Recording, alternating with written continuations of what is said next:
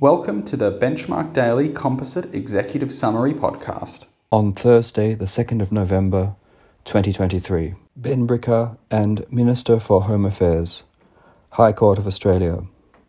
The principle that the adjudgment and punishment of criminal guilt is judicial and cannot be vested in the Commonwealth Executive still applies even if a court has already pronounced guilt. Young and Chief Executive Officer Housing. High Court of Australia. The Civil and Administrative Tribunal of the Northern Territory has power to award compensation for distress and disappointment for breach of a tenancy agreement. Jones and Commonwealth of Australia. High Court of Australia.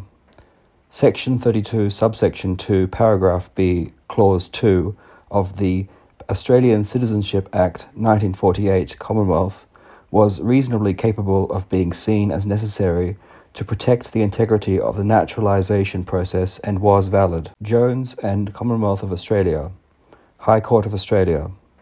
Section 32, subsection 2, paragraph B, clause 2 of the Australian Citizenship Act 1948 Commonwealth was reasonably capable of being seen as necessary to protect the integrity of the naturalisation process and was valid.